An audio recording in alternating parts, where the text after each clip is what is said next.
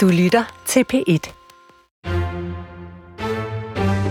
Vi skal ikke ret mange år tilbage, før der ikke fandtes smartphones eller tablets. I dag går næsten 9 ud af 10 danskere rundt med sådan en lille computer i lommen, der kan hjælpe os med at finde vej, tjekke vejrudsigten eller blive forbundet til andre mennesker via sociale medier. Udviklingen er gået så stærkt, at mange nu råber vagt i gevær. Er det skadeligt? Risikerer vores børn og unge at blive uempatiske skærmjunkier uden selvkontrol, hvis de er for meget på YouTube, Snapchat eller Instagram, frem for at være fysisk sammen med andre mennesker? Eller er der blot tale om det teknologibrugende menneskes seneste påfund, så bekymringen i virkeligheden er helt overdrevet? Hvad siger forskningen? Det spørger jeg om i Brinkmanns Brix i dag, der skal handle om skærmpanik.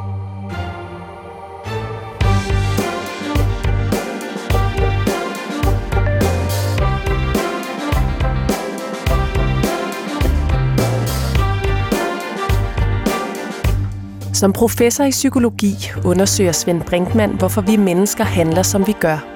Her i programmet har han ikke mennesker på briksen, men tendenser i samfundet, sindet og menneskelivet. Man siger, at psykologi er videnskaben om det, som alle ved i forvejen, men sagt på en måde, som ingen forstår. I Brinkmans Brix er målet at sige noget, som ingen har tænkt på før, på en måde, som alle kan forstå. Jeg sidder her med nogle bøger i hånden fra de senere år. Sluk af Imran Rashid, Skærmens Magi her af Bent Meyer Sørensen. Jeg har også en øh, amerikansk bog af en, der hedder Adam Alter, som hedder Irresistible, om hvorfor vi ikke kan stoppe med at tjekke og scrolle og klikke og se på vores skærme.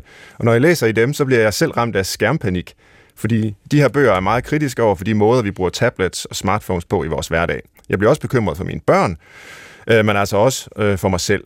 At jeg ved at miste evnen til at fordybe mig i romaner for eksempel, fordi jeg hele tiden skal tjekke telefonen? Og hvad med mine børn? Vil de miste sansen for andre menneskers ved og vel, fordi deres forhold til andre i stigende grad formidles af skærmene?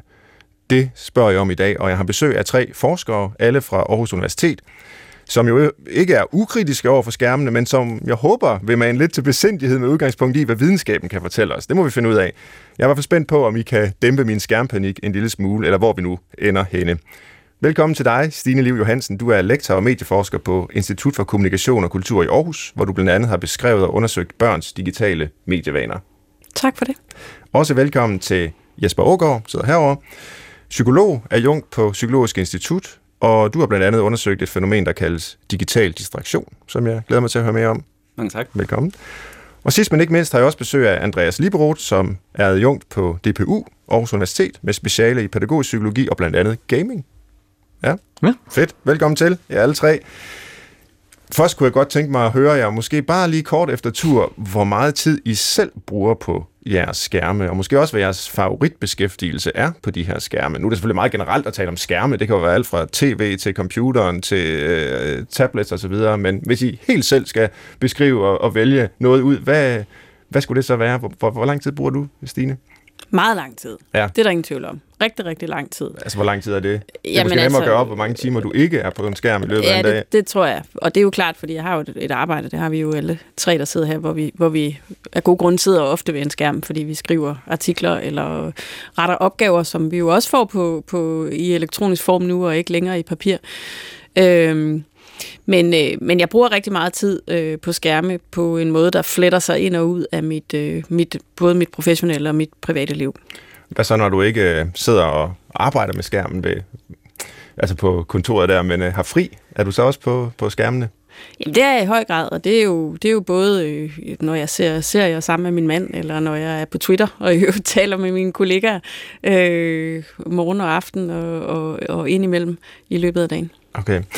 Man siger jo, at øh, rigtig mange danskere, som det første, de gør om morgenen, øh, ser på deres smartphone, og det er jeg da også selv skyldig i, skyld i, eller skyldig i hedder det, øh, en gang imellem øh, Jesper Aagaard. Har du det også sådan?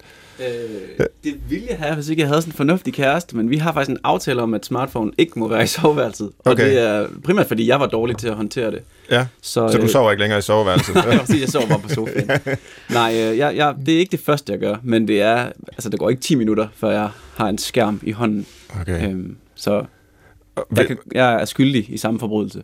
Ja, og hvad så resten af dagen? Øh, kører du på samme måde med en skærm enten i hånden eller øh, foran dig, når du sidder og Ja, ja, arbejder? det er jo stort også set hele øh, tiden? i hvert fald de der 40 timer om ugen på arbejde, og når man kommer hjem, er det jo også selv sådan noget som madlavning, er jo også noget med at finde opskrifter på en skærm, eller når man har lavet mad, så ser man serier sammen på en skærm, eller vi er nogle gutter, der mødes og ser NFL sammen på en skærm, så vi er også fælles om det. Så, så, så rigtig meget af mit vågne liv, det foregår foran en skærm. Ja, uh, jeg kan genkende det. Uh, Andreas Librot, uh, er du også i den på det hold her? Ja, det er jeg. Altså, min iPhone siger, at jeg bruger halvanden time om skærme om dagen på den. Altså, jeg tror meget af det faktisk er i hørebøfferne i virkeligheden. Jeg bruger meget tid som pendler, så jeg hører mange lydbøger og får sådan meget af min viden ind igennem den vej, der kan man få Irresistible også. Jo. Den har jeg liggende og venter. Mm-hmm. Øhm, og så er det lige præcis, som Stine siger, der er jo rigtig meget arbejde, som også lidt flyder over i privatlivet i virkeligheden. Altså at den tid, jeg tilbringer på Twitter for eksempel, som både er noget, jeg distraherer mig selv med midt i, jeg sidder og burde lave en analyse inde på arbejdet, til, til en samtale, jeg gerne lige vil følge op på. Nogle gange så går det op for mig, hov, klokken den er ni, og jeg sidder faktisk og arbejder, selvom jeg egentlig, egentlig troede, jeg havde fri. Mm-hmm. Så, øhm, så det der med arbejde og skærme og fritid osv., det flyder totalt ud for mig i virkeligheden. Så nu sidder jeg med tre skærmforskere, for nu at, at kalde jer noget nemt. Jeg vil godt, I beskæftige jer med, med mange forskellige ting, men i den her sammenhæng, så kan jeg måske godt kalde jer skærmforskere, som alle tre virkelig er på skærme hele tiden, ligesom jeg også selv er. Øh, og mit næste spørgsmål, det er så, det er det, vi skal tale om i dag, men helt øh, sådan fra oven, er der grund til at være i panik over vores skærmforbrug? Hvis vi nu går 50-100 år tilbage, jamen så var det naturen, vi så på måske meget af tiden. Det var marker, en gang imellem var det også andre mennesker. Det var, var det grønne, det var alt muligt. Og så blev det fabrikken, man stod og gloede på. Og, og nu er det så skærmene, øh, vi ser på. Er der grund til at være i panik over det? Jeg synes, øh, panik er et rigtig, rigtig dårligt udgangspunkt for, at vi kan få en ordentlig samtale om nogen som helst ting. Så derfor så, så, vil, jeg, så vil jeg virkelig advare mod, at man går i panik. Ja. Øh, jeg synes, at den, den øh, meget sådan, øh, polariserede debat, vi har omkring skærme lige nu, faktisk gør, at, at vi har svært ved at tage de der samtaler. Både på det helt overordnede plan, men også i familierne og i skoleklasserne og, og mellem forældre og børn, og børn øh, på arbejdspladserne osv. Så, videre. så, så, så jeg vil ønske, at vi var mindre i, i panik og og dermed jo også sagt, jeg synes ikke, der er grund til panik, men jeg synes bestemt, der er alt mulig grund til, til en kritisk øh, diskussion omkring de her ting. Mm, men du synes måske, at debatten er blevet for alarmistisk? Alt for alarmistisk, og det har den været mange gange før. Øh, det er ikke noget, øh, det er ikke noget nyt, det har vi set øh, flere gange før. Den skal også nok lande et sted øh, på et leje, som, øh, som, som vi kan blive mere konstruktiv omkring. Men lige nu her, der, der er den meget polariseret og meget, meget skarp skåren, og derfor så, så risikerer vi simpelthen at, at, at blive dårligere til at, at få fundet nogle gode løsninger. Hvad siger I andre? Jamen, jeg synes egentlig, at Stine opfanger det meget godt. Altså, det er jo en meget polariseret tid, vi er lige nu, og jeg tror ikke, panikken nødvendigvis er noget, individer finder på. Altså, det er jo noget, vi går og siger til hinanden, og noget, vi præsenterer os selv som om igennem på en eller anden måde. Altså, der er mm. ikke ret mange middag, jeg har med forældre, som har børn i mine, i mine børns alder. Jeg har en, som skal starte i skole snart, og en, som er i børnehave. Eller en. Og der kommer det altid ind på det. Det er virkelig noget, som ligger sådan i den mentale overflade af, hvordan vi tænker, hvad er en, det ordentlige børneliv, eller det ordentlige arbejdsliv, eller mm. et eller andet. Så, øhm, så jeg ved ikke, om, om der ikke er nogen grund til at bekymre sig. Der er jo altid noget at tænke over. Men øh, at gå i panik over det og tænke, at skærmene er farlige, eller skærmene i sig selv gør noget nyt og dårligt, det, øhm, det er i hvert fald ikke, fordi jeg ser den forskningsevidens, jeg gerne vil have for at kunne slutte noget som helst, hverken i den ene eller den anden retning. Og det glæder mig til at høre rigtig meget mere om, hvad evidensen egentlig siger, hvad, hvad det er for nogle forskningsprojekter, der har undersøgt det her. Fordi hvis man bare googler øh, nogle nøgleord på det her område, altså så finder man jo den ene overskrift efter den anden, både fra øh, danske og internationale medier, og det handler om, at vores hjerner tager skade. Det handler om, at det måske er sådan en uoprettelig skade, der sker på børns hjerne. De mister evnen til empati, som jeg selv var inde på i mit oplæg, øh, måske til dybdelæring, og at sådan noget som det at læse bøger, romaner, der måske kræver timers øh, fordybelse, og, og det at kunne blive opslugt af et eller andet fiktivt univers på den måde, som ikke bare bliver serveret for en i kraft af en film på en skærm, men som et man selv skal gå ind i ved at læse, det er måske en saga blot, og, og, og vi er ved at forlade bogens øh, kultur til fordel for, for skærmenes kultur. Altså sådan meget hårdt skåret op, så er det den slags overskrifter, der fylder øh, medierne. Øh, også de bøger her, øh, Sluk og Skærmens Magi og, og, og flere andre, har det perspektiv. Øh, Jesper Aargaard, øh, øh, synes du, der er grund til at være øh, panisk, eller er de her overskrifter øh, overdrevet og, og fordrejet? Altså, jeg er jo helt enig med Stine i, at panik er et rigtig dårligt udgangspunkt for at have en fornuftig samtale. Jeg synes, det er vigtigt, at vi i tale sætter de skyggesider, der er ved vores mediebrug. Men det er også det er vigtigt, at vi sætter det i perspektiv og spørger os selv, hvor stort et problem er det egentlig for vores hverdag? For ja, det er da et problem, hvis man bliver distraheret, eller hvis man ikke kan læse en god bog, fordi man skal tjekke Facebook i tid og utid.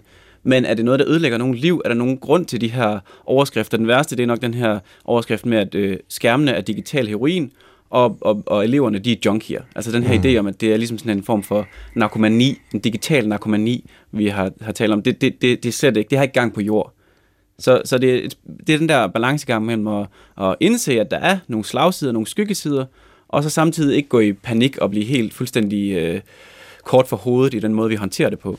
Når du siger, at det har ingen gang på jord og sammenligne øh, skærmforbrug med, med narkomani, og, og dem, der bruger skærmene, er ikke junkier, er, er, er det så, fordi man har undersøgt det, eller undersøgt deres hjerner, øh, folks hjerner simpelthen, eller hvad? det, altså for det første, så noget af den forskningslitteratur, der foreligger, den, den, den påpeger, at de, de måder, vi ligesom øh, diagnostiserer folk som værende skærmafhængige, de er meget, meget sløset, altså i forskningslitteraturen. Okay. Mm-hmm. Der er ikke nogen særlig gode kriterier for, hvad det vil sige at være afhængig af sin skærm, og der er ikke rigtig noget, vi kan blive enige om. Og så for det andet, så synes jeg måske også, man ligesom gør øh, begge befolkningsgrupper en bjørnetjeneste. Både øh, dem, der faktisk er afhængige af for eksempel narkotika, ved at sige, det er ligesom når unge mennesker går meget på Facebook. Det ja. er måske en lidt forkert sammenligning, og det samme gælder også de unge at sige, når du nu går på Facebook i timen, så er det præcis ligesom hvis du skød heroin direkte ind i årene. Det, er jo heller, det, det synes jeg bare er en forfejlet metafor. Ja, ja. Og det øh, skal vi høre meget mere om her i programmet, og øh, vi vil undersøge vores forhold til skærme på tre niveauer. Øh, om lidt så øh, skal vi se på, hvad det gør ved os som individer. Øh, hvad siger forskningen om det? Dernæst på samfundsniveau, det kan være ved et selskab, hvor man måske gerne vil tale med hinanden, men folk de sidder med deres skærme. Det kan være i øh, klasseværelse, øh, hvor, klasselokaler, hvor der skal foregå noget undervisning. Hvad gør skærmene ved det? Og endelig i et historisk perspektiv, fordi det er jo ikke første gang i historien, som vi allerede har været inde på, at øh, mennesker har været bange for en ny teknologi, et nyt fænomen, der optræder i samfundet, og, og måske ændrer nogle ting meget hurtigt. Det har vi det med jo netop at gå i panik over, og det skal vi finde ud af, om der er grund til den her gang. Velkommen igen til Brinkmanns Brix.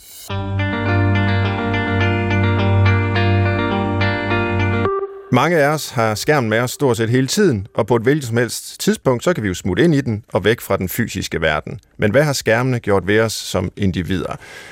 Det skal vi diskutere nu, og mine gæster er Jesper Ågaard, Andreas Liberoth og Stine Liv Johansen. Hvad fortæller forskningen, når vi taler om individer? Kan man overhovedet sige noget generelt om, hvordan eller hvorvidt jeg overhovedet ændrer mig som menneske af at bruge de her skærme? Nu har vi hørt øh, fra os alle sammen mere eller mindre her, og at vi alle sammen bruger de her skærme rigtig mange timer hver dag. Hvis nu det var øh, sundhedsvidenskab, så kunne man studere ret øh, præcist, hvordan kroppen ændrede sig af ikke at bevæge sig, for eksempel. Eller øh, af at, at, gå i gang med at lave noget motion.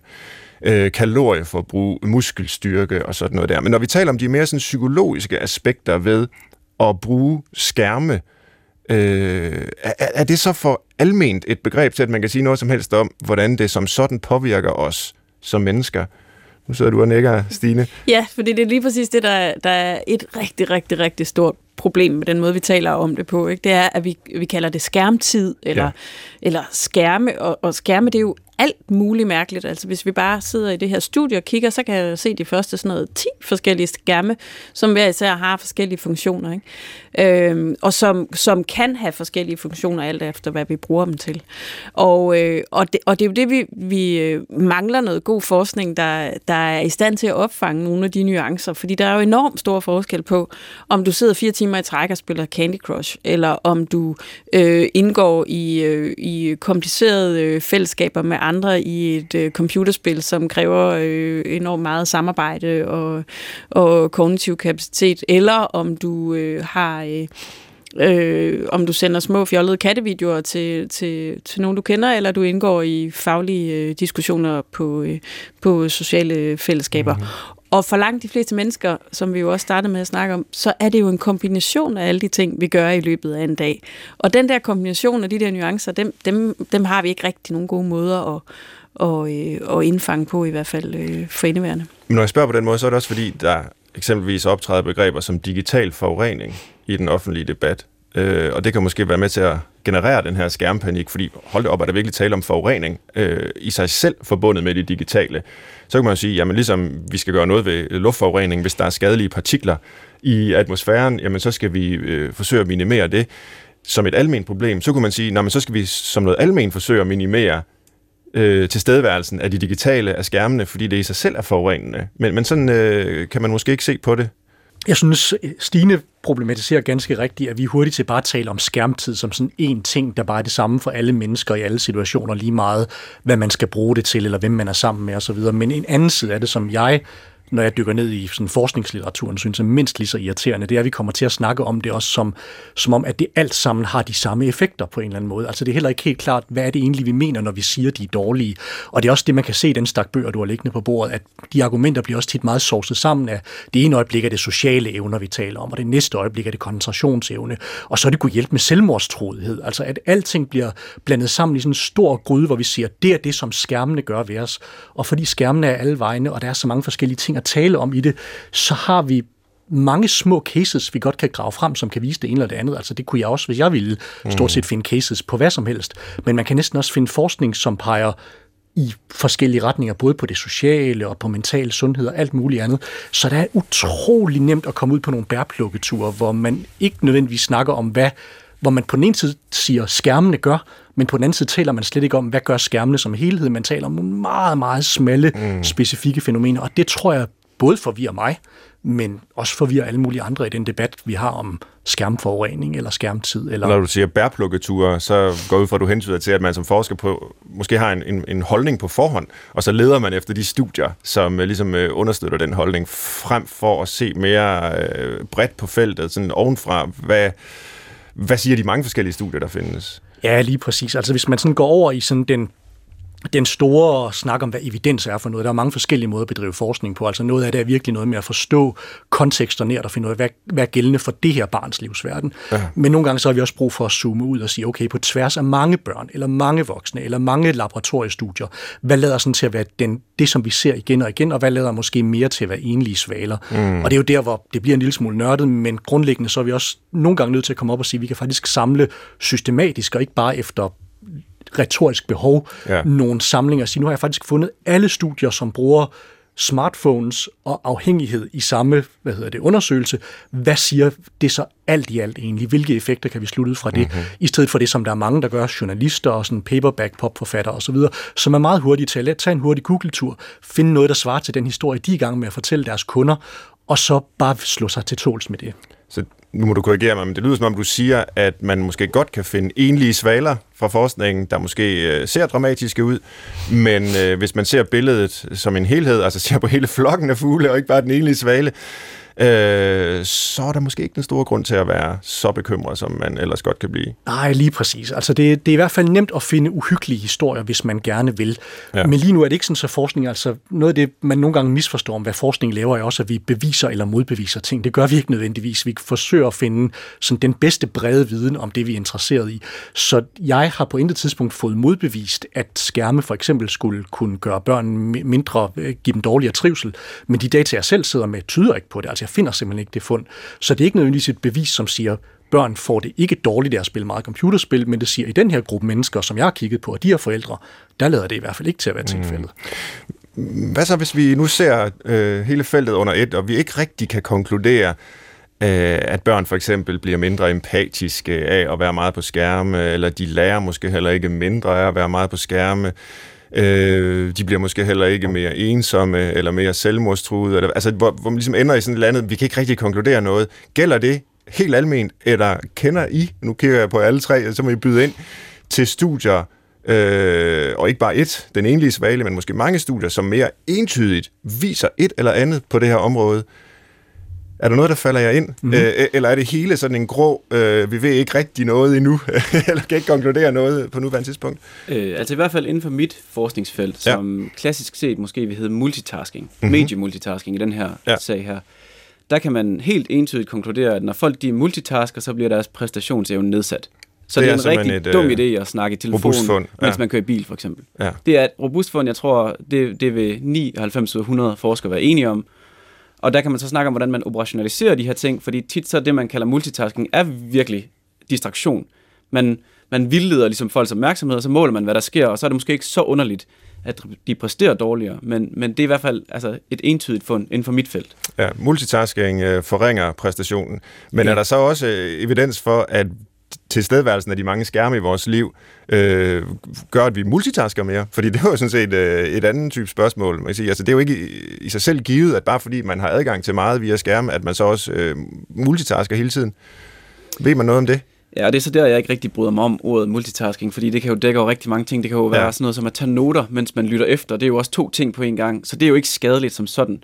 Men om vi er mere distraheret, fordi der er mange skærme, det, det er der, jeg synes, det begynder at blive interessant. Og der synes jeg i hvert fald, min forskning er jo bare kun kvalitativ, så jeg kan ikke sige noget bredt og statistisk generelt, men, men i hvert fald de folk, jeg har undersøgt, der har der, der har der været noget med distraktion og skærme. Øh, og igen, der bryder mig ikke så meget om ordet skærm, fordi det er jo sådan et meget visuelt begreb, men det er også noget med, hvordan vi håndterer de her skærme. Ja. Øhm, og vi er vant til at håndtere dem rigtig meget, og det gør måske også noget for os. Vi udvikler nogle vaner, hvor vi en gang imellem bliver distraheret imod vores vilje, så at sige. Ja. Men det er en interessant problematik, hvordan man egentlig definerer de her begreber. Altså det er en skærm, hvad pågør mm. det, men også øh, multitasking og distraktion. Øh, hvornår er det noget, der ødelægger en arbejdsproces, og hvornår understøtter mm. det den? Altså jeg sidder jo selv meget foran skærmen og skal for eksempel skrive videnskabelige artikler eller klummer, eller hvad man nu sidder og skriver på. Og der er jeg jo hele tiden ude på Google for eksempel. Ja. Øh, jeg er hele tiden ude i forskellige videnskabelige databaser. Jeg konsulterer hele tiden mine noter. Mm. Er det distraktion? Men sådan opfatter jeg det jo ikke. Jeg opfatter det som en understøttelse af den arbejdsproces, jeg har gang i. Ligesom en, en øh, håndværker nogle gange går hen for at tage et andet stykke værktøj, fordi der skal løses en bestemt opgave. Det er klart, så er han lige væk fra opgaven et stykke tid, men det er jo for at vende forbedret tilbage til den, kan man sige. Men så andre gange, så er jeg jo virkelig distraheret, eller bliver distraherer mig selv, fordi jeg kommer til at diskutere i en eller anden Facebook-tråd, som mm. noget, som intet har at gøre med det, jeg sidder og, og, og skriver om. Øh, og, og så har jeg i hvert fald min egen oplevelse af, at det er skadeligt for min, øh, min præstation, hvis man skal sige det øh, på den måde. Men, men er det noget af det, du har undersøgt, øh, Jesper, hvornår det så at sige er en understøttelse af det, der foregår, og hvornår det ødelægger det, yeah. man, man burde gøre? Altså man kan sige, distraktion, det betyder, at noget bliver trukket væk, ligesom attraktion betyder tiltrækning. Så hvornår bliver ens opmærksomhed trukket væk fra en eller anden opgave? Ikke? Altså der kan du både snakke om håndværkeren eller forskeren, der sidder og googler eller sådan noget. Og der vil man jo ikke nødvendigvis sige, at vedkommendes opmærksomhed bliver trukket væk. Det er jo, som du siger, en understøttelse af arbejdsprocessen. Så det er et øh, på nogle områder fænomenologisk begreb. Hvornår oplever man selv, at ens opmærksomhed bliver trukket væk? Og det er det, jeg så har undersøgt i gymnasieregi. Ja. Ja. Ja, et er jo så hele diskussionen om, hvorvidt folks øh, præstationer og evnen til at fordybe sig osv. Øh, reelt bliver forringet af de mange skærme og alt det, vi har til rådighed. Noget andet er folks oplevelse af, at det bliver forringet. Øh, fordi grund til, at de her bøger, der øh, taler den her skærmpanik øh, frem, øh, altså, det er måske, at folk faktisk er paniske. Altså, de oplever reelt, at de bliver dårligere til noget. Om de så har ret i det, eller ej, kan vi diskutere. Men, men det er vel en fuldstændig reel problemstilling, når man er bekymret, øh, ikke bare på sine børns vegne, det, det kan vi jo diskutere om lidt, men også på ens egne vegne. Altså, øh, rigtig mange mennesker, der oplever en eller anden frustration ved, jeg kan simpelthen ikke komme ind i min opgave, fordi øh, jeg skal hele tiden... Øh, øh, har alle mulige overspringshandlinger, jeg skal hele tiden ud og kigge på sociale medier, jeg skal hele tiden alt muligt. Det... Ja, og det er, jo, det er jo lige præcis der, hvor vi skal have de der ordentlige samtaler med hinanden, altså for eksempel i skolen, ikke? Øh, at man skal, man skal jo lære at leve i det samfund, vi nu engang, øh, vi nu engang lever i, som er et samfund, hvor der er rigtig, rigtig mange ting at forholde sig til. Og vi skal lære at kunne øh, træffe nogle nye valg, og som du siger, hente et nyt øh, stykke værktøj. Jeg kommer til at tænke på her, jeg, vi har fulgt os op i bil, Jesper og jeg, og jeg samlede ham op i bilen, og vi kørte afsted, og, og jeg er ret sikker på, at jeg havde god opmærksomhed på trafikken øh, hele vejen igennem, men jeg kom til at glemme at dreje det rigtige sted. Fordi han lige var kommet ind i bilen, og vi var så optaget af at snakke. Men der skete jo ikke andet ved det, end at jeg så kørte fra og vendte bilen og kom tilbage på sporet igen. Altså, der var jo ikke, der var jo ikke noget panik, eller vi var ikke i nogen farlig situation, og vi blev måske 30 sekunder øh, forsinket i forhold til, til planen. Øhm, og, og, og det, giver, altså det, det var jo helt klart en, altså en situation, hvor jeg pludselig blev optaget af noget andet, og derfor fik min opmærksomhed et andet sted hen. Øh, ikke væk fra trafikken, men, men lige præcis væk fra den der afkørsel, som, som var et sted, hvor jeg ikke lige var vant til at køre. Øhm, og, og, og, og det billede, det der med at sige, jamen men der er mange ting, vi skal holde øje med. Og vi skal kunne indgå i, i sociale sammenhænge samtidig med, at vi udfører nogle opgaver. Og det er sådan nogle ting, der bliver krævet af folk på arbejdsmarkedet i dag, for eksempel, at man skal kunne være social samtidig med, at man, man udfører det arbejde, man gør, man skal kunne arbejde sammen med mange forskellige mennesker. Det er jo det, øh, altså hvis for eksempel skal lære at, at gøre, i stedet for at sige, nu fjerner vi mobiltelefonerne fra skolen, og så har vi løst et problem. Jeg, altså, det kan godt være, at vi har løst et problem her nu, men på længere sigt er jeg bekymret for, at man så faktisk ikke har fået taget fat om det problem, som, som er det reelle, nemlig at lære at få for eksempel nogle gode redskaber til, hvordan kommer jeg i gang med den opgave, jeg, jeg har over for, hvordan strukturerer jeg min tid, sådan, så, så jeg får gjort det, jeg skal. Det vil jeg rigtig gerne vende tilbage til lige om lidt, øh, det her med skærmene og eksempelvis mobiltelefonernes øh, rolle og tilstedeværelse i, i skolen. Men bare lige for at gøre punktet færdigt med individet her. Øh, nu hørte vi om, at øh, multitasking øh, forringer præstationsevnen. Kan I komme i tanke om andre sådan gennemgående, overordnede konklusioner, man kan drage ud fra den forskning, som er i gang? Kan, kan du komme i tanke om noget, øh, Andreas, her på, på området? Ja, men jeg har en lang liste over de ting, ja. som jeg sådan begynder at synes, okay, nu dæmrer der sådan ja. nogle sådan klare tegn på en eller anden måde. Ikke? Altså, vi ved for eksempel, for at blive ved det negative, bare lige kort, og ja, måske få det klar. overstået, så er der nogle... Øh, så er der nogle ting, som man, man har studeret i årtier, siden der kom skærme ind i hjemmet, og de første skærme, der kom ind i hjemmet, det var fjernsyn. Så der har man faktisk kigget ret meget på, hvad gør det det der med at sidde, eller hvad er det for nogle familier, der har skærmen kørende, og som ikke er så meget sammen individuelt, men som måske også overlader noget af børnepasningen, eller noget af sådan tiden til en, eller anden kasse, der står og larmer i hjørnet. Og det, man har fundet ud af, det er, der er generelt øh, dels nogle klasseskæld simpelthen, altså jo mindre, hvad hedder det, øh, folk, penge folk tjener også, jo lavere uddannelsesniveau de har, jo mere skærmtid er der generelt i hjemmene. Så det vil sige meget af det, vi ser, som måske kunne være en effekt af skærmen, kunne i virkeligheden også være sådan en rent socioøkonomisk effekt, som bare gemmer sig nede under de der bølger. Men det viser sig jo også så i det rum, at når man så kontrollerer for socioøkonomiske forskelle og den slags, så er der blandt andet en tendens til, at man bliver usund at sidde meget ved skærmen. Man simpelthen bliver federe og får dårligere kardiovaskulært helbred, simpelthen fordi, at man kommer til at sidde meget ned, være fysisk inaktiv, uanset om det så er en computerskærm, man sidder og gamer på, eller et fjernsyn eller et eller andet. Den er fuldstændig ukontroversiel. Og det sjove ved det er, at der kom en øh, rapport fra den engelske Chief Medical Officer for nylig, og den engelske børnelægeforening. De kom begge to med noget her i starten af året. Og de sagde, at det der det er sådan rimelig ukontroversielt. Det skal man være opmærksom på. Hvis man ja. lader sine børn sidde meget stille, så bliver de usunde, fordi de ikke får rørt sig. Det er ikke fordi, at skærmen gør dem usunde, det er bare det, de ikke gør til gengæld. Mm. Men derudover så gennemgik de også alle de andre ting og sagde, at der er faktisk ikke noget af det her, som har så solid evidens, at vi som læger vil gå ud og sige, at det er faktisk en epidemi, eller et sundhedsproblem, eller en forurening, eller et eller andet lignende. Øh, når vi kigger på computerspil, som, må, må man lige spørge ja. der, fordi man, vi diskuterer jo tit i forskningen, om noget øh, korrelerer statistisk, mm-hmm. altså optræder sammen, eller om noget er årsag til noget andet. Er det korrelation, eller er det kausalitet? Og, og i det her tilfælde, hvor man, siger, man er usund, fordi man er meget på en skærm, kunne det vel også vende den anden vej, at hvis man ikke er særlig fysisk, øh, hvis man ikke er særlig sund, øh, så har man tendens til i høj grad at vælge at sidde stille øh, foran skærmen, øh, og altså opsøge noget skærmtid, snarere end rende ud og spille fodbold med sine øh, kammerater, ja. øh, hvis det nu var det. Altså, øh, altså, ved man egentlig, hvad der er årsager, og hvad der er virkning her? Nej, altså der, der er en del studier, som har prøvet på sådan statistisk at pille det fra hinanden. Ja. Sige, hvis vi nu kontrollerer for det ene og det andet, kan vi så tage det med? Og det lader til at være en ret robust effekt på tværs af sådan nogle ting. Men der er helt klart nogle ting, som handler om lige præcis det, du siger. For eksempel så er der folk, som lider af social angst, for eksempel, ja. som egentlig foretrækker at have kommunikation med deres venner, sådan beskyttet lidt på en eller anden måde. Altså enten i et trygt fysisk rum sammen med nogle få, som de har det, man har det godt med, eller på en skærm eller et eller andet. Så hvis man tager det i mente, så kan der jo sagtens være nogle underliggende faktorer, som gør, at folk opsøger Facebook eller Twitter eller Insta eller et eller andet, i stedet for at opsøge det fysiske rum, fordi det simpelthen bare virker rare i en periode, hvor man som ung har det svært, eller hvis man nu rent faktisk har en, en vaskeægte diagnose eller, eller et eller andet. Øhm, hvis du har lyst til at høre om computerspil, så er der også nogle fund, som er sådan rimelig robuste efterhånden, for det har vi også haft et stykke tid. Og det er, det er måske den sidste store skærmpanik, vi havde sådan i midt-90'erne. Det var, åh nej, bliver vi voldelige af computerspil, og bliver vi dumme af dem, og alt det der.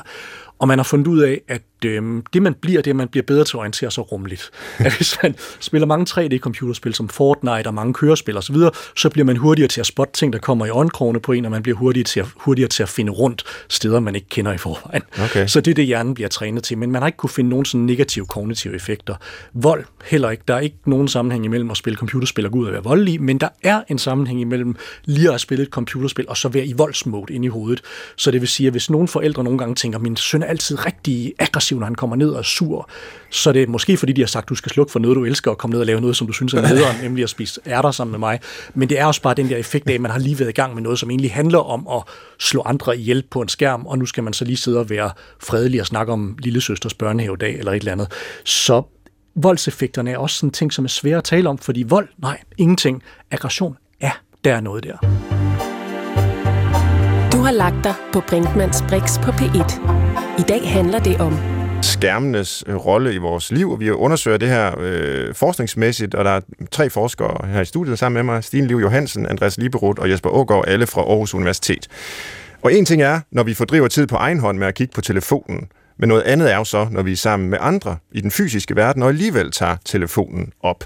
Hvad betyder det for vores sociale relationer og for samfundet i det større billede? Det går vi over til at kigge på nu. Øhm, Jesper Ågaard, du var inde på det her digitale distraktionsbegreb mm. øh, lidt tidligere. Kan du prøve at beskrive, hvordan du har arbejdet med det mm, rent forskningsmæssigt? Øh, hvordan er det, vi bliver distraheret? Altså jeg har været ude og interviewe nogle gymnasieelever om, hvordan de oplever distraktion ja. i forskellige aspekter af deres liv. Det er både i skolen og i deres fritid faktisk. Så jeg har også spurgt ind til nogle af de her sociale aspekter, hvor nogen bruger en telefon, mens der er andre i nærheden, og hvordan, hvordan påvirker det vores samvær. Øh, og det synes jeg også var meget interessant. Man kalder det nogle gange øh, for fobbing. Det er sådan en sammentrækning af phone og snobbing, altså at ignorere andre til fordel for sin telefon. Mm. Øhm, og noget af det, de unge her beskriver, det er, at det er enormt øh, respektløst og sårende og irriterende, øh, og man bryder sig ikke om, når andre gør det, men de er alle sammen hurtigt til at indrømme, jeg gør det faktisk også selv. Okay. Og det, det, det er den her ambivalens, som jeg synes er super interessant, og som mange af os nok kan genkende til, at det er virkelig irriterende, når andre gør det, men vi kan måske også godt selv finde på. Men de har faktisk sådan en relativt, øh, hvad kan man sige, gammeldags øh, Emma Gad-moral, altså der handler om, hvordan man begår sig i det offentlige rum, og der skal man ikke bare sidde og, og lukke af og, og kigge ned på sin skærm. Altså jeg er generelt rigtig øh, påpasselig med sådan noget teenage-exceptionalisme. De er ja. ikke meget anderledes end alle os andre, og det er ikke en eller anden særlig øh, generation af digitale indfødte. De har ret meget samme normer som alle os andre, og vil også gerne have, at man er opmærksom, hvis folk de fortæller noget, der er vigtigt for dem. Så, så man skal ikke tro, at unge nu til dags, det er, det er helt til hest med dem, eller at de er meget anderledes skruet sammen. Det er en, det er en misforståelse. Hvordan har de det så med, at de på den ene side har et ideal, altså nærmest mm. et høfligheds, øh, ja. moralsk ideal om, ja. hvordan man er sammen i, øh, med hinanden i det offentlige rum, og så at de faktisk selv øh, begår nogle af de her, i deres øjne, fejl ved at kigge på, på, på telefonen, eller ligesom melde sig ud. Øh, fordi det må være, øh, hvis det sker hele tiden i ens liv, så må det jo være ganske frustrerende. Ja, frustrerende kan man sige. Jeg synes også, de er gode til at grine af det, og anerkender, at det er dobbeltmoral, eller hyggeleri, eller hvad de kalder det. Øh, og det er også vigtigt at sige, at det sker, men det sker ikke hele tiden. Og de er også gode til at talesætte det, hvis det sker, når de er sammen med en god ven, og det er noget vigtigt, det vil sige, osv. Så, så de unge er faktisk ret reflekteret omkring deres teknologibrug. Det synes jeg også er en vigtig pointe. Man har sådan en idé om, at unge de er dumme og dogne, og, og hvad ved jeg. Og det er altså helt forkert. De kan faktisk godt håndtere de her ting. Hvad så, hvis vi går øhm, øh, længere ned i, i aldersgruppen, øh, Stine Liv Johansen, du har undersøgt øh, børnehavebørn, der har siddet med, med iPads. Hvad betyder det for deres sociale forbindelser og, øh, og, og, og tilgang til andre mennesker? Jamen, det kommer an på, hvordan de gør det. Jeg har, jeg har både, øh, både set på, hvordan, øh, hvordan man kan bruge digitale redskaber ind i en pædagogisk sammenhæng, hvor det er de voksne, der ligesom sætter, sætter noget i værk. Og det, det, det kommer jo helt an på, hvad er det for en pædagogik, man, man gerne vil, vil udføre, hvad er, det, der skal, hvad er det, der skal ske.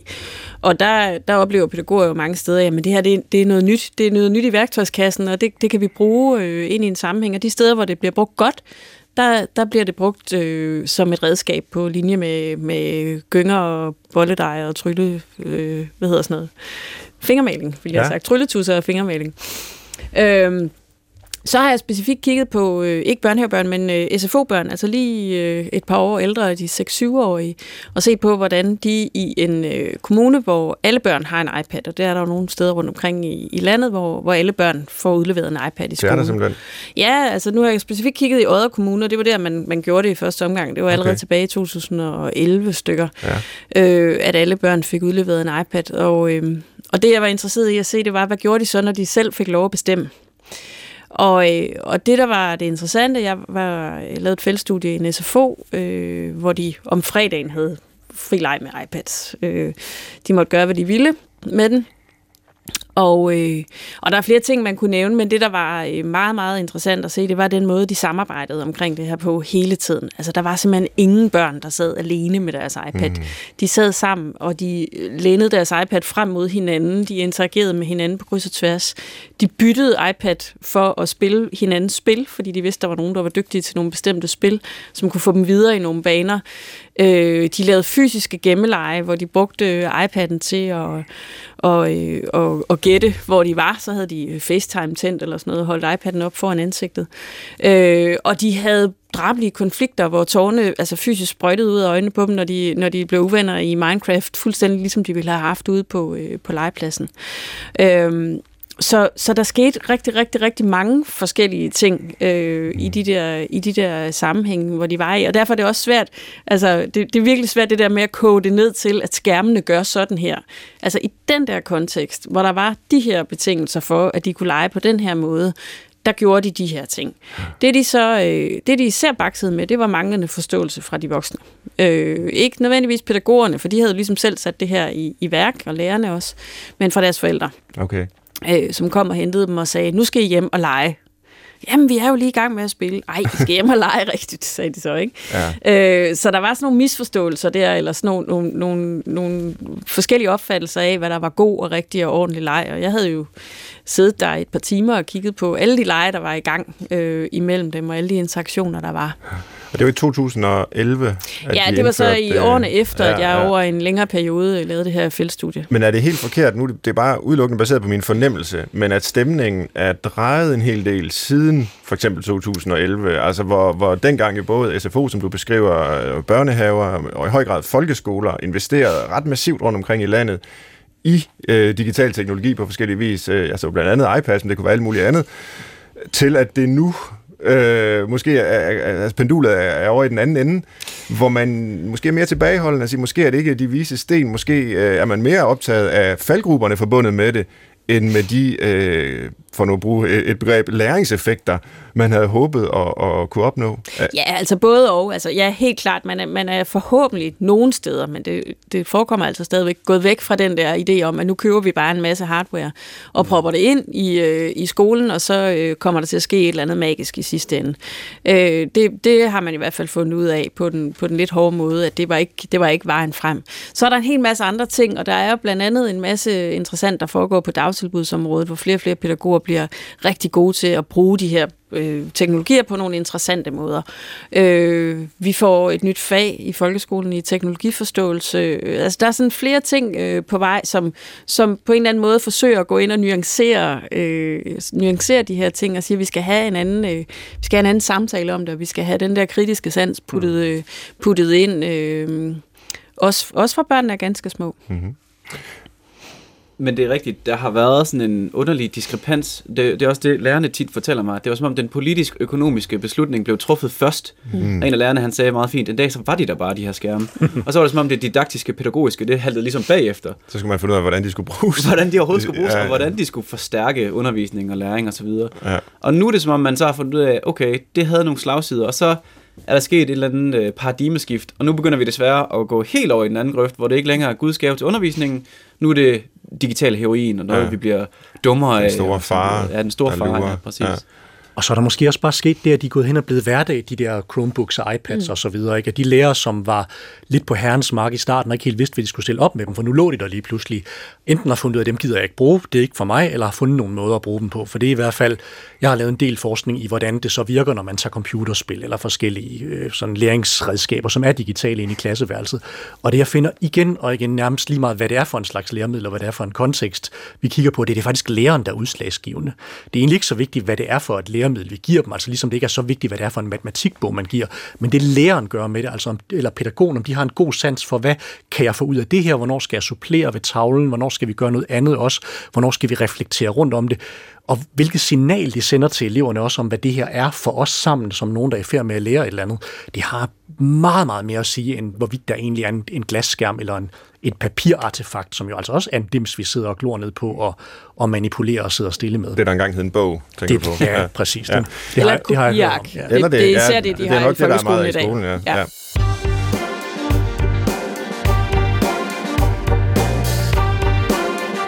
Her i Brinkmanns Brix diskuterer vi skærmpanik i dag, og vi har set dels på øh, konsekvenserne for individet af at leve i en verden med mange skærme, og vi har nu været omkring øh, skolen og det sociale liv, hvor vi jo også har skærme på forskellige vis. Og her til, til sidst i det tredje rum skal vi tilbage i historien øh, og, øh, og, og se på moralsk panik. Og det er jo et sociologisk begreb for den følelse af frygt, som kan ramme medlemmerne af et samfund, når de føler, at noget væsentligt i samfundet er truet. Og det kan man altså moralsk panik. Er det i jeres øjne, ser jeg over på dig først, øh, Jesper Aargaard, rimeligt at sige, at vores aktuelle skærmpanik er sådan en slags moralsk panik? Øh, ja, det vil, jeg, det vil jeg helt sikkert sige, det er. Altså, jeg synes jo, som sagt, det er vigtigt, at man i tale sætter nogle af de her slagsider. Øh, men den vej, jeg hælder, det er at snakke om for eksempel dårlige vaner, frem for at snakke om afhængighed. Fordi afhængighed, det er så alarmistisk, som du sagde tidligere. Øh, det er så patologiserende, ikke? Man sygeliggør, der er for eksempel 2 milliarder aktive brugere på Facebook. Og kalde dem afhængige af et eller andet på den her narkomanagtige måde, det er meget... Øh, det er meget, meget tæt på at være moralsk. Altså ved jeg ikke, hvad moralsk panik er. Ja. Øh, så, så vi er helt sikkert ude i sådan en overdrev. Ja. Øhm, men, men derfor det, kan man jo godt... Ja, fordi begrebet bruges jo netop, øh, kan man sige, til at sige, der, der er en frygt, som er ubegrundet. Altså som bliver ja, talt præcis. op, som vi bliver paniske omkring, fordi vi har måske nogle moralske idealer om, hvordan et menneske bør være fra gamle tid, øh, gamle dage, eller, eller hvad ved jeg. Ja. Men det er faktisk ubegrundet. Det er faktisk en frygt, som, øh, som vi skal prøve at dæmpe lidt. Ja. ja, det er jo det, der ligger i det der panik, at det, det er en overreaktion. Og det er nogen, der er bange for, at samfundet lige nu er ved at blive omstyrtet af øh, ja, øh, dopaminhungerne unge mennesker med zombieagtige blik i øjnene, ikke? og det er der ikke nogen grund til. Altså det, det er der simpelthen ikke nogen grund til at være bekymret for. Altså, hvis jeg nu skal, alligevel skulle spille djævelens advokat, så kunne man jo sige, at jamen, det er vel ikke øh, teoretisk umuligt, at de to milliarder brugere af Facebook vidderligt er afhængige. Altså, så kan vi godt kalde det patologiserende, altså sygeliggørende, mm. men hvad hvis der findes to milliarder øh, syge mennesker? Altså sådan helt øh, principielt er det vel ikke en, en, en fuldstændig umulig tanke? Øh, hvis man sygeliggør en tredjedel af jordens befolkning, så skal man virkelig have nogle stærke argumenter øh, med sig i bagagen, tænker jeg. Ja. Øh, og jeg tænker, det øh, ret langt hen ad vejen, det, det er noget af det, som der, der foregår i den her litteratur lige nu, det er øh, diskussionen om addiction. Hvornår kan vi sige, at noget det er en afhængighed? Ja. Og, og rigtig meget af det, vi taler om, det er funktionsnedsættelse. Og det er jo sådan et fantastisk gummibegreb på, hvad vil det sige? Ja. Men, men hvis, hvis man ikke har varige, lider varige men af sit mediebrug, så skal man måske ikke tale om afhængighed. Og jeg synes, når jeg siger dårlige vaner, så synes jeg, at vi skal sammenligne sådan noget som distraktion meget mere med at bide negle eller pille næse. De irritationsmomenter, det er noget, man skal lade være med, især når man er sammen med andre mennesker. Det er måske okay at pille næse øh, dybt og intensivt, når du er selv. Men, synes jeg lige, vi skal. men altså, bare for at sige, hvis det, hvis det er den metafor, vi bruger, det er meget mere hjælpsomt, end at sige heroin eller kanyler, eller hvad ved jeg. Ja. Øhm, så giv det sådan normativt præg, men, men lad være med at gå fuldstændig i panik. Det synes jeg også er den konklusion, jeg begynder sådan at hælde hen af i forhold til, hvad synes jeg, vi skal gøre, eller hvordan skal vi tænke på det, at det er vigtigt at få adskilt det, hvor forskningen eller sådan det mediciner eller hjerneforskere kan gå ind og sige, hvad gør det her, og er det farligt eller ej? Fordi det konvergerer lige nu om, at det kan vi egentlig ikke. Der er en diskussion, som meget mere handler om, at vi er irriteret over noget. Mm. Så jeg taler meget om, er det en sygdom, eller er det en irritation, vi ja. taler om? Mm. Og hvis det er en irritation, så er det måske, fordi vi har kløet os selv lidt for meget, så bliver huden også irriteret. Men hvis det er en sygdom, så er det noget, der kommer indefra, som skal behandles. Og heldigvis så er vi også i den situation, at vi har for eksempel sådan en organisation som WHO, hvis job det er at sige, er noget en sygdom, eller er det ikke en sygdom? Og der findes ikke alle lyttere derude hører efter, der findes ikke en diagnose, der hedder skærmafhængighed. Det er noget, som der er nogen, der bruger retorisk. Det, er ikke, det findes ikke som sygdom, der er ingen læger, der kan stille den diagnose i virkeligheden. Så på den måde, så er det også at blive ved med at insistere på, at noget er en sygdom, selvom at den primære autoritet i verden, som taler om, hvad en sygdom og, ikke, og hvad ikke en sygdom, siger, at det er det mm. ikke. Så der er noget retorisk hjernekrømmel og noget sådan panikmageri, som er, som er glad for de der medikaliserende måder at tale om tingene på, og som bruger det ret strategisk, måske for at sælge en ekstra på. Mm. Altså guderne skal vide, at jeg ikke er nogen fortaler for medikalisering og, og sygeliggørelse osv., snart tværtimod, men det er vel ikke så overraskende, at der ikke findes en diagnose for skærmafhængighed, fordi det netop er så almindeligt et begreb. Mm. Men der findes jo faktisk diagnoser, nu kan jeg ikke huske dem alle sammen, men en lang række forskellige afhængighedstilstande, der, der kan diagnostiseres. Det kan være altså pornografiafhængighed, mm. som er typisk formidles af en skærm. Det kan være, øh, hvad hedder sådan noget, øh, spilafhængighed, ja, det er altså, ja. øh, hvor man øh, spiller alle sine penge væk, hvilket jo også ofte sker mm. via skærme og betting øh, og, og alt det der. Og, og, og så videre. Altså nedenunder det mm. findes der jo afhængighedstilstande, som det nok er rimeligt at sige, i høj grad er fremkommet, fordi vi har øh, en verden af skærme? Mm-hmm. Eller hvad? Altså, jeg, jeg tror, Men det er så ikke skærmenes skyld, eller hvordan ser du det? Jeg, jeg ser i hvert fald sådan, at man i stort set alle tilfælde, altså der, der findes også eksempler på folk, som er blevet diagnostiseret med danseafhængighed, så man kan, man kan afhængighedsgøre alting, hvis man virkelig vil. Og det kan der også være grund til, for der findes en patologisk underskov under næsten alting i samfundet. Altså man kan næsten altid finde nogen, som enten allerede har nogle problemer, som enten handler om deres liv, eller handler om, om nogle andre psykiske problemer, øhm, som altid kan få et problematisk forhold til ting. Det, det er slet ikke noget problem. Men det, som øh, jeg i hvert fald synes, at man skal være forsigtig med som samfund, det er lige præcis det, Jesper siger, at sige, så snart vi ser et barn, der sidder med en telefon, så begynder vi at omtale dem som syge eller som junkier, så sammenligner vi dem lidt med de der sølle skæbner, der står og ryster nede på banegården. Og det er det ikke. Det er helt almindelige, sunde, raske børn, som gør det, almindelige, sunde, raske børn gør i 2019. Og jeg og en af mine studerende kigger lige nu på, hvordan børn reproducerer de fortællinger. Altså, at når vi taler med teenagers, så er der mange af dem, som hurtigt er i gang med at omtale sig selv som lidt skærmafhængige og sådan mm. nogle ting. Og det synes jeg skulle er synd, at vi har at gøre med nogle, med nogle børn, som med sådan det blotte øje helt klart ikke er syge, men som bruger et sygeliggørende spor om sig selv for at beskrive noget, som alt andet lige er relativt almindeligt. Mm. Så har der jo været forskellige øh, objekter eller fænomener, der i tidens løb har været, øh, er blevet gjort til genstand for moralsk panik. Øh, det kan være rockmusik, det kan være tegneserier, det kan være pornografi. Øh, jeg kan også huske, i min barndom, der var man utrolig bange for rollespil. Mm-hmm. Øh, fordi det er jo noget med, at hvis man først var kommet ind i den her rollespilsverden, så, så kunne man ikke komme ud igen. Var der måske nogle alarmistiske historier om, men det viser sig jo ikke rigtigt at være det store problem i virkeligheden. Øh, vil det også gå sådan øh, med, med skærmene og det, vi taler om som skærmafhængighed, øh, Stine Liv Johansen, øh, efter din mening, at, at vi om, om, hvad ved jeg, 5-10 år vil se tilbage på den diskussion, vi har nu, altså måske ikke lige i dag her i studiet, men, men øh, for tiden, og sige, ej, hvor var de naive, farligere var det da heller ikke. Forhåbentlig, altså det, det, det kan vi da håbe på, det, det plejer at ændre sig, når der kommer noget nyt, vi kan være bekymret for, ikke? og man kan sige, det der, det der bliver det næste, altså nu bliver vi ved med at snakke om de der skærme, men altså nu lige om lidt, så, så, så bliver det allemands eje, vi skal have skærmene meget tættere på, og så kommer hele virtual reality-bølgen. Den har jo øvrigt været der før, og der havde vi også den samme snak. Det er tit den der forestilling om, at vi går ind et andet sted, og så er vi inde i en anden verden, og vi har svært ved at komme ud øh, derfra.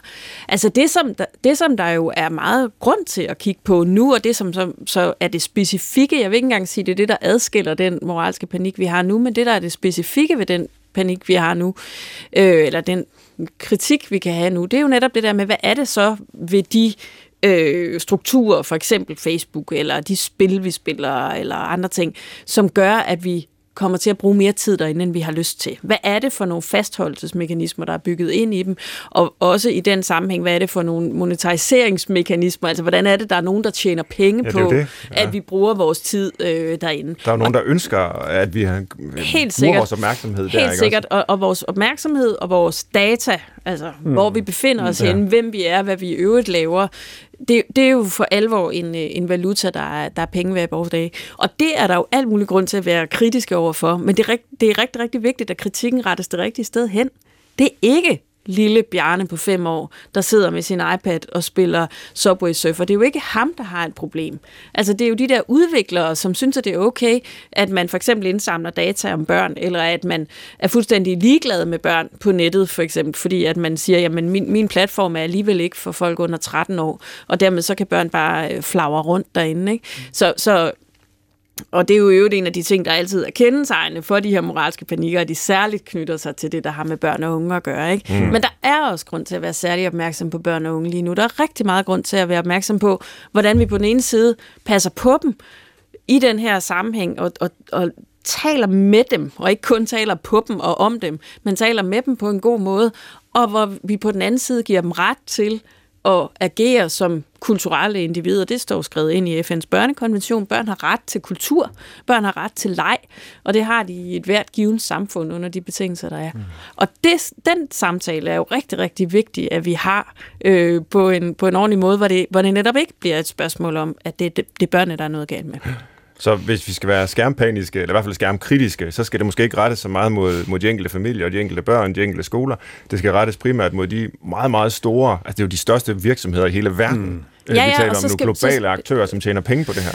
Klart, og vi skal, jo, vi skal jo have de rigtige til at rette opmærksomheden hen imod dem, for det kan den enkelte, det kan Bjarnes Nej. forældre jo ikke selv Nej. sørge for at, at holde øh, Facebook og Google op på, at de skal behandle Bjarnes data ordentligt. Vel? Altså, kunne det, man ikke det selv, er, hvad han... det angår, så sige, at jamen, sådan har det jo også altid været. Altså, så har det måske ikke været Facebook og YouTube og så videre, der, der var de store aktører, men så har det været Disney, eller det har været øh, Barbie-koncernen, hvad hedder den nu, uh, Mattel eller sådan noget, ikke? Så, som også har været en kæmpe, det er den måske stadigvæk, men dengang børn uh, måske i endnu højere grad nu legede med, med, med, med Barbie-dukker og sådan jo, noget. Jo, der har, der og det var man jo også bekymret for, det var amerikanisering og kommercialisering klart, og dårligt kvindebillede og hvad og det har der jo altid, altid, som i altid ja, været knyttet øh, kommercielle aktører til børns, øh, børn og unges kulturforbrug. Ja. Ikke? Og det, det er ikke bare årtier tilbage, det er århundreder tilbage, at vi ser det.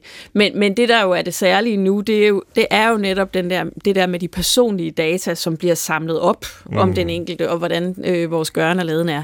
Øh, og, det, og det er det, vi er nødt til at, at kaste et, et særligt blik på nu. Men der er, der er en lille krumtap på det også, synes jeg, fordi det der med at sige, det er bare Facebook, eller det er bare Jeff Bezos, eller hvem det nu er, vi synes er den store skurk dag øh, nu. Det er sådan lidt den samme ansvarsfraskrivelse, også nogle gange, som det er at sige, at telefonerne gør os afhængige. Altså, så, det ikke, så fratager man individet retten og pligten til at handle i eget liv. Altså, for jeg synes på en eller anden måde, selvom jeg er enormt kritisk over for sådan de mest skingre, tossede, hvad hedder det, hjernekrømmelagtige panikstemmer, så synes jeg også, at det er sundt nok at have en diskussion om, hvad de her skærme skal være for os i samfundet på en eller anden måde. Og der kan man hurtigt komme til at lave en fortælling, hvor det er nogen andres skyld, og vi ikke selv behøver at gøre så meget ved det, men det, der i virkeligheden kommer til at ske, tror jeg, det er også, at vi har opdaget, at det er blevet lidt for meget. Der er ret meget tid, vi bruger på det, og vi er også ved som samfund at finde ud af, hvad er så nogle normer, som vi kan være enige om er okay, også mens den generation, vi har, der unge nu bliver voksne. Så der er også bare måske en proces med at sige, at skærmene går ikke væk, men måske bliver vi bedre til at leve med dem, både som individer og som samfund, fordi vi får taget den her snak. Mm-hmm. Og det er jo ikke nødvendigvis en dårlig ting. Rollespil viser overhovedet ikke at være farligt. øh, det er kun godt spille mere rollespil, men skærmene er jo nok Ja, der er sikkert nogen... Jamen, det er jo en både og, fordi ja. selvfølgelig skal vi jo netop selv hver især som individer og som grupper øh, forholde os til de her vaner og, og den måde, vi bruger det på.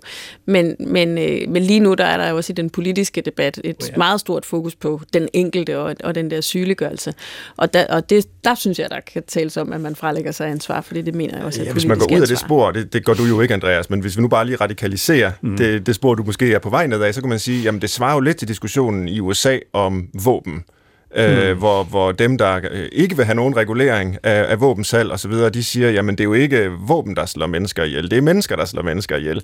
Og, og, og modstanderne siger, men det kunne de jo ikke gøre på den måde, hvis de her våben ikke var tilgængelige. Altså man er vel også nødt til at sige, at det ikke kun er den enkelte menneske med, med, med de intentioner og præferencer, man nu har, der er det afgørende. Det er jo også den teknologi, der er til rådighed, som også er med til at forme hvad for nogle intentioner man overhovedet kan have og, og altså, øh, udvikle sit liv. Øh, og det, det, det er måske noget øh, over i din boldgade, Jesper Aagaard, for jeg ved, du også er interesseret dig for, for teknologifilosofi ja. og, og den slags, og måske ikke bare ser teknologien som neutrale redskaber, Nej. vi kan bruge til hvad som helst, men ja. som også noget, der er med til at forme øh, os som mennesker simpelthen. Ja, og jeg synes, det er en vigtig pointe, det her med, at, at, at, øh, de er ikke neutrale, de er ikke livløse, de gør faktisk en forskel. Jeg møder jo tit det her argument, når jeg forsker i distraktion i klasselokalet. Jamen, det har altid været til stede, og hvis du piller computerne ud, så sidder man bare og sender sædler til hinanden. Og det er selvfølgelig rigtigt, men dermed ikke sagt, at computeren ingen forskel gør. Den, den kan faktisk noget, som øh, et stykke papir hmm. måske ikke kan. Øhm, og så er der også, altså, så det, så det, den her, det, det, det er ideen om, at teknologier gør en forskel.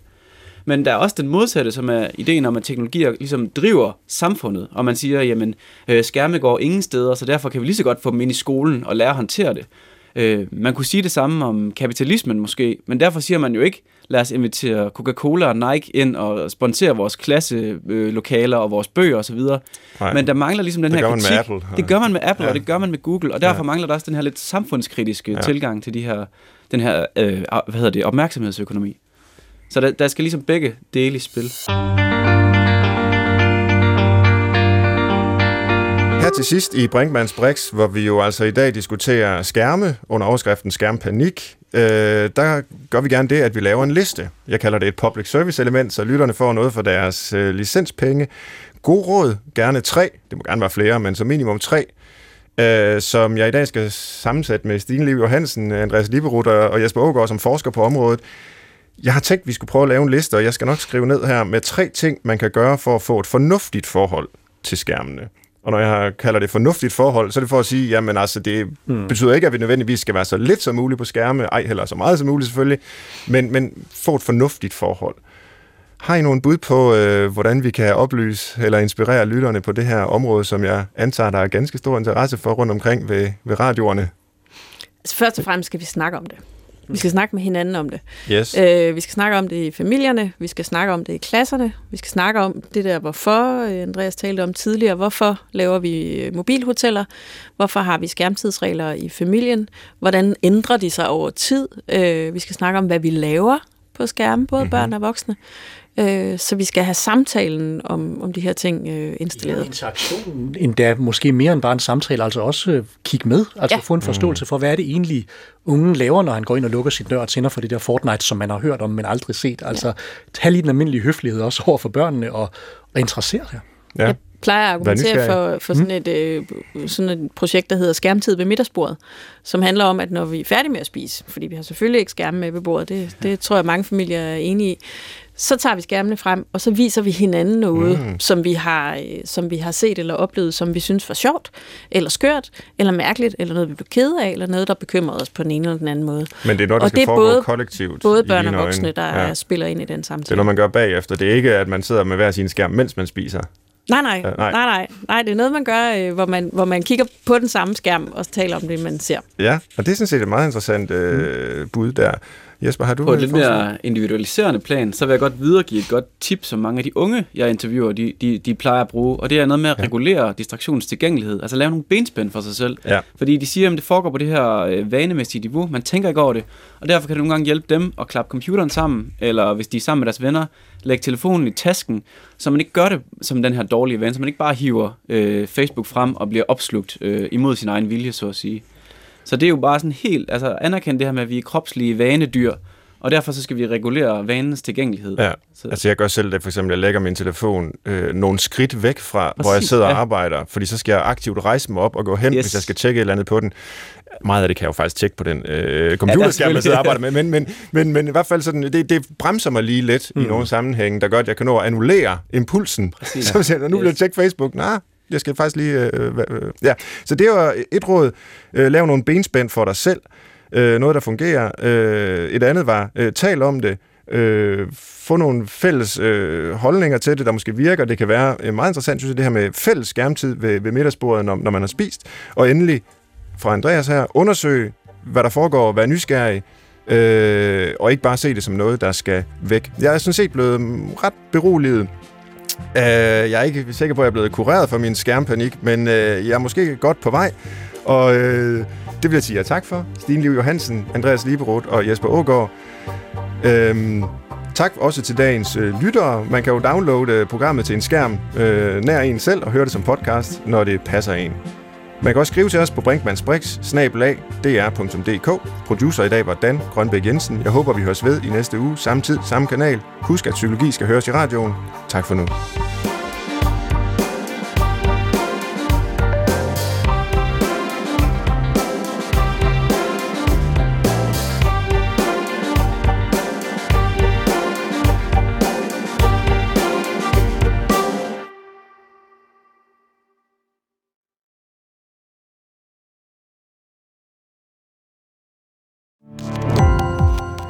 Gå på opdagelse i alle DR's podcast og radioprogrammer. I appen DR Lyd.